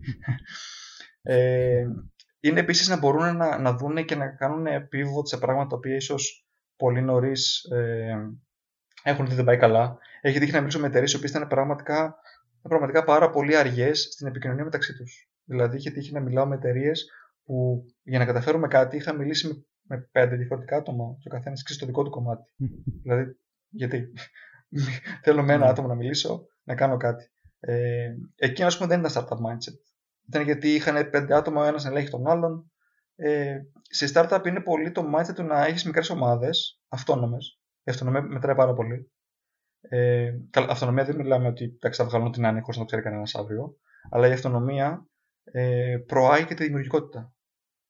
προάγει και το ότι μου αρέσει πάρα πολύ αυτό, να κάνω, αυτό που κάνω. Ε, θα κάνω και το extra mile για να βγω προς τα έξω. Ε, το startup επίσης έχει το κομμάτι του feedback, να παίρνω πάρα πολύ early feedback από τους πελάτες. Πολλές εταιρείες δεν το κάνουν αυτό. Ή, ή να κάνουν A-B testing πριν βγει ένα, ε, ένα προϊόν, ένα feature. Για να εξηγήσουμε λίγο τι είναι το A-B testing, ε, επειδή σε βλέπω, θες να κάνεις μια έτσι. το νιώθω, ε, θα έρθει η ερώτηση. το A-B testing είναι στην ουσία η διαδικασία κατά την οποία θες να βγάλεις ένα feature, αλλά είτε δεν είσαι σίγουρος αν το θέλουν οι πελάτες, είτε δεν ξέρεις ε, με ποια μορφή να το βγάλεις και έχεις δύο υποψήφιες μορφές. Οπότε το A-B testing μπορεί να λέει ότι θέλω να βγάλω ένα feature, αλλά θα το βγάλω στο μισό πληθυσμό για παράδειγμα. Οπότε το δοκιμάζεις. Ε, σε, σε εταιρείες μεγάλες όπως το Facebook μπορεί να το κάνω πολύ εύκολα, απλά στοχοποιώντας, ξέρω εγώ, δυτική ακτή, ανατολική ακτή και την Αμερική, έτσι μιλάνε. Και ήταν εντυπωσιακό. Yeah. Ναι. Κοιτούσα ένα βίντεο που λέει: Εντάξει, θα το βγάλω λίγο για, για μία ώρα και θα πάρω ένα εκατομμύριο hits. Όπα, κάτσε, περίμενε. Oh. Τι ήταν αυτό; Σφαλιάρ κατευθείαν. Άλλο με ναι, πραγματικά. Ή θα πεις ότι θα κάνω ένα A-B testing, αλλά θα βγάλω ένα κουμπάκι στους μισούς του δείξω μπλε και στους μισούς του δείξω κόκκινο. Anyway, mm. αυτό είναι το A-B testing. Κάνεις δοκιμές και βλέπεις ποιο πάει καλύτερα και παίρνεις feedback από αυτό. Ε, δεν το κάνουν όλες τις ναι. εταιρείε. Και αυτό θεωρώ ότι είναι λίγο startup mindset. Mm. Βέβαια, είναι λίγο οξύμορο το γεγονός ότι μια startup στην ουσία αυτό που προσπαθεί να κάνει είναι κάποια στιγμή να σταματήσει να είναι startup και να γίνει μια κανονική σε πολλά εισαγωγικά εταιρεία. Αλλά όντως και εγώ πιστεύω ότι κάποια στοιχεία ε, του mindset μπορεί και ίσως πρέπει και να τα, και να τα διατηρήσεις συνέχεια, παρόλο που ξέρεις, όσο μεγαλώνεις, νομίζω είναι όλο και πιο δύσκολο να το κάνεις αυτό. Ναι, νομίζω ότι το startup είναι λίγο στον ορισμός πώς θα τον ορίσεις εσύ ο καθένας. Δηλαδή, startup έχουμε στο μυαλό μας ότι είναι μια εταιρεία που τώρα ξεκινάει, είναι στα πρώτα πέντε χρόνια της ζωής της, δεν ξέρω, μέχρι να αρχίσει να είναι break even και να βγάζει τα λεφτά που ναι. ξοδεύει. Ε, ίσως εμείς μιλάμε για startup ως προς το mindset, δηλαδή να είσαι πιο flexible, να είσαι πιο ε, αποδεκτός, να είσαι πιο κοντά στους χρήστες σου, στους πελάτες σου, ε, είναι πάρα πολλοί παράγοντες. σω αυτό το startup να μην το λέμε, θα το λέμε πιο να είσαι πιο flexible, να είσαι πιο ξέρω, δημιουργικός. Ναι. ναι, γιατί και, και η Uber, ας πούμε, θεωρείται startup ή δεν θεωρείται; Κατάλαβες. Έχω ακούσει πολλούς να τη λένε ακόμη startup, ναι, ακριβώς, ενώ είναι ακριβώς. τεράστια ναι. πλέον. Όχι, πιστεύω ότι Οπότε είναι σχετικό. υπάρχουν πάρα πολύ μεγάλες εταιρείες οι οποίες δουλεύουν σε μορφή startup και ίσως και το, το startup να, να πεις αυτό που λένε το, το motto που είχε και ο Zuckerberg κάποτε, νομίζω είχε αλλάξει το move fast, fail fast ή move fast, break things, κάπως έτσι το οποίο το έχει αλλάξει το, κάνει, το έχει κάνει move fast uh, with solid infrastructure. Αναλόγως ο καθένας το, το προσαρμόζει στις ανάγκες του. Ε, ναι. Είναι και αυτό μέσα στο κομμάτι του startup. πούμε, μιλάμε για τον Elon Musk. Η SpaceX είναι startup, δεν είναι; Όχι. Mm. Σαν, σαν, σαν εταιρεία, αν την πεις σαν εταιρεία το πόσο μεγάλη είναι, ε, ενώ πριν πόσα χρόνια δημιουργήθηκε, όχι, δεν είναι startup. Έχει πάρει investments, έχει πάρει ένα σωρό πράγματα. Σαν mm. mindset, ο Elon Startup πιστεύω ότι σίγουρα, ο Elon Musk πιστεύω σίγουρα ότι έχει startup μυαλό. Ναι, ή είχα διαβάσει εγώ για το, για το Slack, το οποίο είχε ένα πολύ καινοτόμο τρόπο που δουλεύει με τις ομάδες του και με τα features του. Και παρέπεμπε πολύ σε, σε startup, ε, ξέρεις, καινούργια πολύ και innovative επιχείρηση που μου είχε κάνει εντύπωση. Ναι, ναι, ναι, ακριβώς. Οπότε είναι σχετικό. Είναι σχετικό, ναι. Ε, τώρα, γυρνώντας λίγο στο, γυρνώντας λίγο, λίγο στο product school και στο, στο γενικότερο mindset που από ό,τι καταλαβαίνω και εσύ έχεις σαν φιλοσοφία του να μαθαίνεις συνέχεια και να βοηθάς και άλλους να μαθαίνουν κάτι που εσύ τυχαίνει να ξέρεις λίγο παραπάνω. Ε, θα ήθελα να μου πεις λίγο το, το, την εμπειρία σου στο, στο product school μέχρι σήμερα. Νομίζω ε, τα τελευταία ένα-δύο χρόνια ασχολείσαι με αυτό. Και ε, τι, τι, σου έχει δώσει, ποιες, ποιες ήταν οι, ε, κάποιες προκλήσεις, πράγματα που έχεις μάθει μέσα από όλο αυτό το concept του να βοηθάς και άλλους ανθρώπους ε, να μαθαίνουν κάτι για το οποίο εσύ ε, εσένα σε ενθουσιάζει. Ωραία. Ε, ένα disclaimer να πω στην αρχή ότι δεν έχω κάποια σχέση με το Product School σαν ε, νομική θέση. στην ουσία αυτό που κάνω εγώ με το Product School είναι ότι έχω ένα community στην ε, Αθήνα. Βασικά τρέχω, δεν έχω, δεν είμαι owner. Τρέχω ένα community στην Αθήνα που είναι γύρω από το product management, το οποίο είναι κάτω από μια ομπρέλα που λέγεται product school. Ε, έχω την τιμή να το τρέχω με δύο ακόμα άτομα εδώ στην Αθήνα ε, που κάνουν πάρα πολύ καλή δουλειά. Ο, ο πιο σημαντικός παράγοντας που με επηρέασε στο να, ήταν να ξεκινήσω ένα τέτοιο meetup, ήταν να το ακολουθήσω και να το, συνεχίσω, είναι αφενός ήθελα να μάθω παραπάνω για το product management. Ε, mm. Ήθελα να μάθω, ήθελα να κάνω και μεταπτυχιακό. Δηλαδή, έχει κάποια product management μεταπτυχιακά, αλλά είναι όπως ανέφερα πριν, ήταν μόνο προς τα προϊόντα τα χειροπιαστά, όχι τα, τα services, γι' αυτό δεν έχει PM ε, σχολή, τουλάχιστον τότε που ήξερα. Mm-hmm. Δεν είναι πάρα πολύ σημαντικό το να μαθαίνεις να κάνεις ένα meetup από άποψη διοργάνωσης. Αυτό μου έχει δώσει πάρα πολύ ε, καλά skills επίσης. Αλλά το να μαθαίνεις κόσμο, να γνωρίζεις κόσμο που είναι στον ίδιο κόσμο με σένα, είτε όταν είναι στον ίδιο κόσμο εννοώ γεωγραφικά, ωραία. Ε, γιατί στον ίδιο κόσμο με σένα θα είναι ποτέ. ε, να είναι γεωγραφικά στον ίδιο κόσμο, να, είναι, να μιλάτε την ίδια γλώσσα στο PM, να, να καταλαβαίνεις ότι και άλλοι έχουν τα ίδια προβλήματα με σένα. Δηλαδή, εκεί είναι μια Γαλλία. Λες, Αχ, τέλεια, δεν το έχω μόνο εγώ αυτό το πρόβλημα. και άλλος βασανίζεται και παιδεύεται το να, το να βγάλει ένα feature. Ε, ίσω να γνωρίσει και άλλα άτομα τα οποία είναι από άλλες χώρες. Γιατί έχει τύχει να γνωρίσει και άτομα τα οποία είναι από άλλες χώρες και να έρθουν και να παρακολουθήσουν τα meetups. Ε, με βοήθησε πάρα πολύ το να καταλάβω τι σημαίνει συνεργασία, τι σημαίνει αυτό που ανέφερα πριν, που πάμε λίγο να το αγγίξουμε, ε, προερχόμενος από το Λονδίνο, ότι κάνεις share ό,τι έχεις στο μυαλό σου. Θα πάρεις feedback πολύ γρήγορα. Δηλαδή και, και, και οι PMs αυτό έρχονται και κάνουν. Ε, έρχονται στα, στα meetups και παρουσιάζουν την ιστορία τους, παρουσιάζουν πώς προχώρησαν και έκαναν tackle ένα πολύ μεγάλο πρόβλημα. Ε, τώρα, αν κάθε ναι. PM, επειδή και εγώ δεν ξέρω ακριβώς ε, μου λένε, κάνουν μια κουβέντα πριν έρθει κάποιος PM και να παρουσιάσει κάτι, μου λένε πάνω κάτω τι θέλουν. Εάν τα μισά τα κρύβουν ή τα μισά τα κουκουλώνουν με κάποιο τρόπο, και το λέω κουκουλώνουν να μην το πω με, ε, με αρνητική χροιά, αλλά να το πω ότι θα πω μόνο τα καλά και όχι τα κακά. Ε, ναι. Αυτό δεν ξέρω αν είναι απαραίτητα κακό. Αν είναι απαραίτητα καλό. Δηλαδή, OK, okay, πες και τα κακά, πες και ότι λάθη έκανες. Δηλαδή, ο άλλος πιο πολύ θα μάθει από τα λάθη που έκανες για να τα αποφύγει, παρά για τα καλά. Γιατί Καλός ή κακός, success stories μπορούμε να ακούμε συνέχεια. Παντού υπάρχουν success stories. Ε, open coffee, ε, διάφορα άλλα ε, events που γίνονται προς τα έξω. Κάθε ένας να δει και θα μας πει το ένα success story. Το οποίο είναι, okay, είναι γαμάτο, είναι, είναι πολύ ωραίο, είναι motivation, ε, ακούς κάποιον. Ε, παίζουν τα λάθη σου. Και από εκεί που, που είπαμε για το Fuck Up Nights, παίζουν τα λάθη σου σαν PM, παίζουν τα λάθη σου σαν εταιρεία. Ναι. Πες μου, πες μου τι έκανες και έριξες τη βάση, ξέρω εγώ, και δεν δουλεύει για μια μέρα το ναι, πες μου το number one thing που ήταν, έκανες facepalm με όλη μέρα επειδή το έκανες αυτό. Δηλαδή, τα σημαντικότερα do not do, επειδή τα, πέρασε, τα πέρασες εσύ, βοήθησέ με να, να τα περάσω ίσως λίγο πιο ομαλά εγώ, που είμαι σε μια παρόμοια θέση. Και να ανταλλάσσεις και απόψεις και ιδέες. Και αυτό, και αυτό είναι ωραίο να, να, να γίνεται και σε κάθε field. Δηλαδή, γι' αυτό ε, εγώ πιστεύω ήταν, είναι καλό να, να, να παίρνεις τέτοιες ευκαιρίες και να βοηθάς ε, να συνδιοργανώνεις όπως δίνονται ευκαιρίες τέτοια, τέτοια συνέδρια, ε, συνέδρια, τέτοια meetups, ε, για να φέρνεις ένα, ένα κλάδο ε, πιο κοντά και άρα να, να αναπτύσσεται και αυτός ε, μέσα από όλο αυτό. Δηλαδή, αυτό είναι νομίζω και το point στην ουσία. Το τέλος να είναι και ο καθένας από όλους εσάς και εμάς γενικότερα να βγει με περισσότερες γνώσεις και με περισσότερα πράγματα και έτσι να, να έχουμε και καλύτερα προϊόντα και να είναι και πιο ευχαριστημένοι όλοι οι πελάτες γενικότερα. Το γενίκευσα πολύ, αλλά κατάλαβες με, με ποια έννοια το λέω. Νομίζω περιέγραψε πάρα πολύ καλά το vision που θα μπορούσε να έχει τέτοιο μετά. Δηλαδή να φέρει κοντά αυτούς που μαθαίνουν και αυτούς που έχουν την ήδη, ήδη την εμπειρία. Ε, νομίζω πιο, πιο καλά δεν, θα το περιέγραφα. Πραγματικά να χτίσουμε καλύτερα προϊόντα για τους πελάτες μας εκεί έξω. Οπότε είναι ένας λόγος παραπάνω να νοιάζονται όλοι για ένα τέτοιο ε, meetup για ένα τέτοιο θεματικό, ε, μια θεματική συνάντηση τέτοιου είδους. Ε, εγώ, εμένα μου αρέσει πάρα πολύ στα meetups που έχει πάρα πολύ καλό networking. Δηλαδή, πέρα από το ότι θα ακούσεις μια, μια ιστορία, ε, μια, πώς λένε, μια έκβαση ενός προβλήματος που έχει ένας PM, μετά θα σου δοθεί ευκαιρία να συζητήσεις μαζί του, να συζητήσεις με τους υπόλοιπους. Γιατί για τα meetups αυτή είναι η αξία. Άμα είναι να μην έχεις networking, το κάνεις και online. Και είναι λίγο ένας λόγος yeah. για τον οποίο αποφεύγω να κάνω webinars online, γιατί δεν υπάρχει αυτή η κουβέντα στο τέλος, δεν υπάρχει αυτό το networking. Το να κάνεις Q&A ε, εκείνη τη στιγμή, okay, ναι, καλό, αλλά όχι τελείως καλό. Δεν ξέρω πώς το πω ναι. Ε, δεν είναι το ίδιο, ναι, σε καμία περίπτωση. Δηλαδή και μέσα από τα event του ThinkBiz που κάνουμε, που αναγκαστήκαμε και εμείς κάποια να τα κάνουμε online. Ε, εντάξει, όταν το, το βασικό. Ε, η βασική σου φλόγα είναι όλο αυτό το από κοντά, του να μιλήσεις, να γνωρίσεις κτλ. Ε, αναγκαστικά χάνεται. Αλλά ξέρεις, σε τέτοιες περιόδους όπως είμαστε σήμερα, λες από το να μην το κάνω καθόλου, ίσως είναι καλύτερα να το κάνω με αυτή τη μορφή, ας πούμε. Κάπως έτσι είναι το σκεπτικό. Ναι, ίσως στα webinars ένας λόγος να το κάνεις για να κρατάς λίγο το κοινό ε, engaged, φαντάζομαι.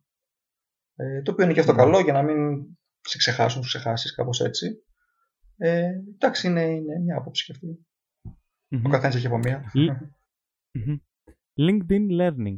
Ε, εγώ, ε, πριν μου πεις εσύ για τη δικιά σου εμπειρία και τα, ε, πάρα πολλά ε, certifications και άρα και μαθήματα που έχεις κάνει στο LinkedIn. Εγώ το, το γνώρισα αυτό, δεν ήξερα καν ότι υπάρχει. Δηλαδή ότι είναι κάτι σαν ένα hub όπως το Skillshare και το Udemy, αλλά του LinkedIn, με μαθήματα για ό,τι μπορείς να φανταστείς ε, πάνω σε, σε οποιαδήποτε θέση. Ε, αλλά δεν το έχω, δεν τα έχω ανοίξει, δηλαδή δεν έχω κάτι να παρακολουθήσω κάποιο. Ε, πώς είναι γενικά αυτό, δηλαδή εσύ πώς ξεκίνησες, πώς το βρήκες και αν σου, έδωσε, σου δίνει πραγματικά value και μπορεί να το ψάξει και κάποιος ε, που μας ακούει, ας πούμε, ε, και που θέλει να εμβαθύνεις ή στο, ή στο PM ή σε οποιοδήποτε άλλο ε, field, ας πούμε. Ε, okay. ε, να πω αρχικά ότι το LinkedIn Learning ήταν ε, σχετικά καινούργιο το LinkedIn, δηλαδή δεν ξέρω αν το έχεις ακουστά το linda.com. Linda.com ήταν, mm, όχι. ήταν ένα site το οποίο πρόσφερε ακριβώς αυτό, δηλαδή όπως ήταν το Udemy, αλλά περίπου παρόμοιο προσφέρει μαθήματα. Στην ουσία το LinkedIn το έκανε acquire και το έβγαλε LinkedIn Learning. Mm. Ε, άρα που σημαίνει ότι πολλά μαθήματα το, το linda.com ε, παίζουν και εκεί. Ε, το συνάντησα και εγώ, το ήξερα βασικά από πιο παλιά, από το Linda, είχα κάνει αρκετά μαθήματα εκεί πέρα. Το συνάντησα στο LinkedIn ε, ψάχνοντας λίγο και από τα promotions που έχει το LinkedIn το ίδιο. Είχα ενεργοποιήσει το premium, να πω ότι δεν έχω premium τώρα, αλλά το είχα ενεργοποιήσει για να κάνω πάρα πολλά μαθήματα. Ε, mm. Ήταν πάρα πολύ χρήσιμο βασικά για μένα μόνο για τα μαθήματα. Κάποιος μπορεί να χρησιμοποιήσει LinkedIn Premium και για άλλους λόγους, όχι εγώ. Ε, τα μαθήματα αλήθεια είναι ότι το ένα έφερε το άλλο. Ε, τα μαθήματα, υπάρχουν μαθήματα στο LinkedIn Learning τα οποία είναι είτε μαθήματα τα οποία μπορείς μόνο να ακούσεις, είτε και μαθήματα τα οποία μπορεί να έχεις hands-on. Δηλαδή, αν μιλάμε για, για προγραμματιστέ, σίγουρα μπορούν να, να ακούσουν πράγματα και να μάθουν. Εγώ πιο πολύ ε, mm. έδωσα βάση στα μαθήματα τα οποία μπορούσα να ακούσω. Δηλαδή, ό,τι έχει να κάνει με agile, ό,τι έχει να κάνει με project management, με product management, ό,τι έχει να κάνει με leadership, με, με HR, με hirings, με interviews. Προσπαθούσα κάθε φορά που είχα πράγματα και ερωτήσεις στο μυαλό μου να ψάξω στο LinkedIn, στο learning, να δω. Ε, τώρα, όπως είπα, δεν έχω premium ε, και μόλις μου, μου υπενθύμισες ότι είχα κάνει ένα log, ένα course για 24 ώρες. Πρέπει να το δω σήμερα. Γενικότερα το LinkedIn ε, σου κάνει κάποια promotions τέτοια τύπου κάνω unlock για σένα αποκλειστικά ένα course για να το δεις. Το οποίο δεν θυμάμαι και το θέμα. Mm. Κάπου το έχω. Ε, anyway, ε, ήταν, μου έδωσε πάρα πολλά εφόδια. Ήμουνα σε κάποια φάση που προσπαθώ ακόμα λίγο να το τηρήσω. Είμαι λίγο time freak. Δεν ξέρω αν είναι καλό αυτό. Για... Λίγο δύσκολο. Προσπαθώ να, να, να βγάλω όσα πράγματα μπορώ μέσα σε περιορισμένο χρόνο. Άρα, ο, mm. οπουδήποτε έβλεπα ότι έχω κενό χρόνο, τον εκμεταλλευόμουν. Για παράδειγμα, αν πηγαίνω με το Max σε δουλειά, έχει τύχει να έχω κάτι καλό και έχω ανοιχτή ακρόαση, συνδέεται το, το κινητό μου με Bluetooth στο Maxi, Άρα ακόμα και τότε, ακόμα και τα 20 λεπτά, μισή ώρα που κάνω να πάω στη δουλειά, έβαζα LinkedIn Learning και άκουγα. Mm. Και λέω τώρα θα με, θα με κοιτάει κανένας απ' έξω και είναι σαν να, σαν να βλέπεις αυτά τα. Τις κασέτες της αυτοβελτίωσης και να σου λέει Είσαι ωραίος, οδηγάς πολύ ωραία, μπράβο. Πάλι καλά που δεν μ' άκουσε κανένας. Ε, αλλά ήμουν σε μια περίοδο που πηγαίνω στο σκύλο μου βόλτα, άκουγα αυτά. Πηγαίνω στο Max, άκουγα αυτά. Και μου έδωσε πάρα πολλά αυτά. Ακόμα και αυτό που, που σου περιέγραψα πριν για το product management. Το ότι ο πελάτης βλέπει ποιότητα, κόστος ή ε, χρόνο και όλα αυτά, αυτά είναι LinkedIn learning όλα. Και σε βοηθάει. Mm. Και βλέπεις ότι αποδίδει. Δηλαδή το έχω μοιραστεί με όλους και όλοι μου λένε Α, λες, δεν το δοκιμάσω. Ναι, νομίζω δεν το ξέρει πάρα πολλοί κόσμος. Ναι, ναι. Δεν ξέρω ποιος το ξέρει, αλλά είναι πολύ χρήσιμο πραγματικά. Όποιος θέλει, ε, το, το LinkedIn γενικότερα μοιράζει δωρεάν premiums, για, όχι δωρεάν εννοώ free trials. Όποιος το έχει. Για 30 μέρες, κάτι τέτοιο. Ακριβώς, ακριβώς. Όποιος το έχει, ας πάρει ένα free trial, να το δοκιμάσει το LinkedIn Learning ε, mm. Κάτι καλό που έχει κάνει τώρα τελευταία το LinkedIn είναι ότι βάζει και paths. Όταν λέω paths, δηλαδή θες να γίνεις πολύ καλός επαγγελματίας, τέλεια, ένα path έχει πέντε μαθήματα μέσα. Τα, τα παίρνεις με τη σειρά και βλέπεις πώς, ξεκινώντας, βλέπεις πώς να, να συνεργάζεσαι με τους ανθρώπους, μετά πας project management, μετά πας leadership. Έχει διάφορα τέτοια paths ε, που μπορεί να ακολουθήσει κάποιος και απλά να αφιερώσεις χρόνο για να το κάνεις. Mm-hmm. Και στο τέλος έχεις και αυτόματα στο προφίλ σου ξέρω, ένα certification για κάποιο φοιτητή. Αυτό ε, μετράει όταν δεν έχεις και πάρα πολλά πράγματα στο προφίλ σου. Οπότε είναι και αυτό ένα, ένα plus. Ναι. Πάντως το κομμάτι που είπες με το, με το αμάξι και το, και το τέτοιο κάνω, και το, και το σκύλο κάνω πολύ relate. Εγώ κάνω το ίδιο με τα audiobooks. Οπότε μην αγχώνεσαι, δεν είσαι μόνος. Ακριβώς, ακριβώς. και, και με τα podcast. Ελπίζω κάποια στιγμή κάπου να μας ακούει κάποιος στο αμάξι, δεν ξέρω. Σωστά. Ωραία. Ε, Γιάννη, θα ήθελα πριν κλείσουμε να σου κάνω και μερικές ε, γρήγορες ερωτήσεις. Αν είσαι έτοιμος, μπορούμε να ξεκινήσουμε. Είναι ψυχολογικές σας προμαύρο κόκκινο, τέτοια. Διάλεξε γρήγορα. Ε, ε, κοίτα, ε, μην αγχώνεσαι γενικότερα πάρα πολύ. Πιστεύω θα, θα, θα τα καταφέρεις. I will do my best. Ωραία. Ε, η πρώτη είναι σχετική πάνω σε αυτό που λέγαμε, το αγαπημένο σου podcast. Ε, δεν έχω πάρα πολλά. Η αλήθεια είναι ότι άκουσα εσένα, μου άρεσε πάρα πολύ το δικό σου podcast. Ε, Έχω ακούσει στο παρελθόν, μαθαίνω και ισπανικά, μου αρέσει πάρα πολύ αυτό.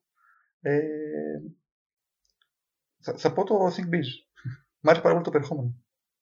Mm-hmm, ωραία. Think Biz και The Enthusiast. Τέλεια.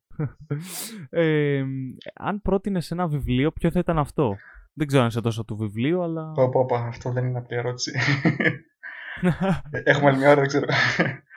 ε, πω, υπάρχουν πάρα πολλά βιβλία σε διάφορους τομείς. Ε, αλλά θέλω ένα. Θέλω ένα, γι' αυτό είναι δύσκολο. Πω, είναι δύσκολο, πραγματικά. Ε, αν μπορούσες να προτείνεις ένα, ένα βιβλίο. Σε οποιονδήποτε, όχι σε κάποιον ε, του κλάδου ή οτιδήποτε, σε οποιονδήποτε. Έχω διαβάσει τη βιογραφία του Steve Jobs, θα την πρότεινα σίγουρα. Mm. Ή αλλιώς ε, κάτι που είναι in progress, το, το Jordan, τη ζωή του Jordan. Α, ναι. Ενδιαφέρον να ακούγεται και αυτό. Ε, ποιον παρακολουθείς ε, και εμπνέεσαι επαγγελματικά; Bill Gates, πολύ. Bill Gates. Ναι. Είναι ένας άνθρωπος ο οποίος ξεκίνησε από τεχνολογία και έχει καταλήξει να είναι. Εντάξει, θα μου πεις, έχει λεφτά, κάνεις τι θες. Αλλά βλέπει τα πράγματα με άλλο μάτι. Δηλαδή πλέον. Είναι κάτι που θέλω και εγώ στο τέλος να κάνω. Να, να, να καταπιαστώ με πράγματα τα οποία όντως θα αλλάξουν τον κόσμο. Και mm. όταν το καλό ε, έχουμε μεγαλύτερη οικογένεια, αυτό που θέλω να περάσω είναι αυτό. Να, πρέπει να μεγαλώσουμε παιδιά τα οποία θέλουν να αλλάξουν τον κόσμο. Το κάνουν καλύτερο. Τρue. Συμφωνώ. Πρωινή παραγωγικότητα ή ξενύχτη πάνω από τον υπολογιστή; Πρωινή παραγωγικότητα, ξεκάθαρα. Mm. Είπες κιόλας ότι είσαι time freak, οπότε μπορούσα να κάνω αγκέ. Ναι, ναι, ναι. Άρα ε, έχεις, ε, ξυπνάς νωρίς, ίσως έχεις κάποια ρουτίνα που σε βοηθάει να μένεις έτσι παραγωγικός το πρωί ή είναι κάτι random ανάλογα τη μέρα; Είχα, προτιμώ να είμαι παραγωγικός ακόμα και στη δουλειά μου το πρωί. Το βράδυ νομίζω ότι κλείνω διακόπτες. Δηλαδή το βράδυ προτιμώ να καθίσω σπίτι να mm. διαβάσω ένα βιβλίο ή κάτι άλλο. Να δω μια σειρά, να παίξω λίγο Nintendo Switch, δεν ξέρω. Ε, οπότε πρωινή παραγωγικότητα και ίσως δεν ξέρω. Ε, ποιο είναι το application που ανοίγεις τις περισσότερες φορές μέσα στη μέρα; Α, καλό. Δι- έχω δύο, η αλήθεια είναι. Θα μου επιτρέψω από δύο τώρα. Ε, εντάξει, θα πω ένα. όχι, όχι, πες. όχι. Πες, θα πω το Ninegag. είμαι πολύ έτσι Ninegag τύπος. Ναι, Βέβαια είμαι ναι, πολύ ναι. παθητικός, δεν ξέρω. Η αλήθεια είναι ότι διαβάζω μόνο, δεν ανεβάζω κάτι. δεν θα με δείτε πουθενά εκεί πέρα. Ε, οπότε θα πω αυτό. Ποια ήταν η δεύτερη τώρα με, με Trigger. Trigger, ε. Επειδή κοιτάω πολλές σειρές, υπάρχει μια σειρά που λέγεται TV Time. Στην οποία παρακολουθώ τις σειρές, mm. βλέπω πότε θα βγει η σειρά, μαρκάρω μια σειρά που έχω δει ένα επεισόδιο. Mm. Και είναι και εκτός Netflix, να φανταστώ. Ε, ναι, γενικότερα αυτό έχει όλε τι σειρές. Τώρα τελευταία έχει βάλει και ταινίες, αλλά παρακολουθείς σειρές όπου και αν βγουν, σου λέει θα βγει στο Amazon, στο HBO, στο Netflix, οπουδήποτε. Α, κατάλαβα, θα το τσεκάρω. Ναι, πώς το είναι, ουδέτερη εφαρμογή. Mm.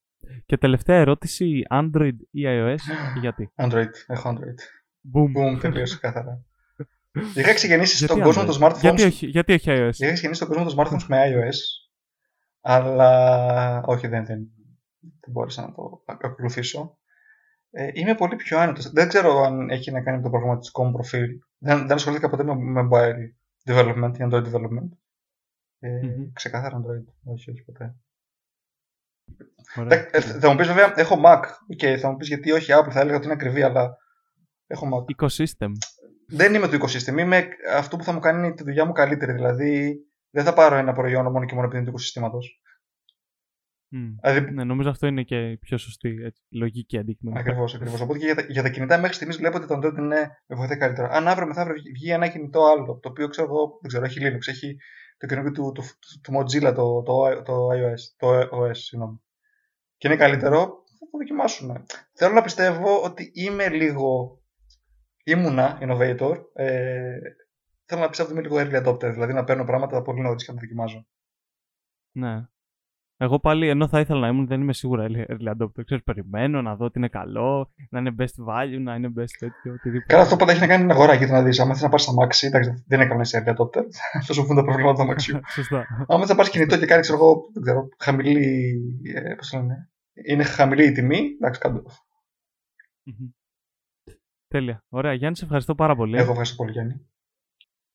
Ε, δεν ξέρω, εγώ ε, πέρασα έτσι μια πολύ ωραία μία ώρα που μιλάμε. Και ξέρεις, θα μπορούσαμε να πούμε και, και άλλα πολλά ακόμα, αλλά έχουμε πει να το κρατάμε το επεισόδιο σχετικά, σχετικά πάντα. ε, ξέρεις, short. Ε, πού θα παραπέμψουμε κάποιον που μπορεί να θέλει να σε ρωτήσει κάτι; Οτιδήποτε θέλει να με ρωτήσει κάποιος, είμαι στο LinkedIn. Με το όνομά μου δεν με λένε Γιάννη, με λένε Ιωάννη Παπίκα για κάποιο λόγο άγνωστο. Κάπως έχει ξεκινήσει επίσης μεγάλη ιστορία. Θα καταλάβει και ο Γιάννης που. ε, άρα Ιωάννης Παπίκα στο LinkedIn. Ε, Όποιος θέλει εκεί πέρα να, να με ρωτήσει κάτι, οτιδήποτε είμαι ανοιχτός σε οτιδήποτε. Δεν κάνω discrimination, οποιοδήποτε μου κάνει ένα connect. Απλά στο connect το LinkedIn έχει ένα πάρα πολύ καλό. Αφήνεις και ένα note. Αφήστε ένα note και πείτε Γεια σου, σε άκουσα εκεί θέλω να σε γνωρίσω, θέλω να συνδεθώ μαζί σου. Ε, και οτιδήποτε έχετε μια ερώτηση, οτιδήποτε σου πραγματικά στείλτε μήνυμα. Mm-hmm. Τέλεια. Ωραία. Τέλεια, τέλεια. Λοιπόν, και πάλι σε ευχαριστώ πάρα πολύ και καλή συνέχεια. Εγώ ευχαριστώ πάρα πολύ, Γιάννη. Καλή συνέχεια. Καλή συνέχεια και στο podcast.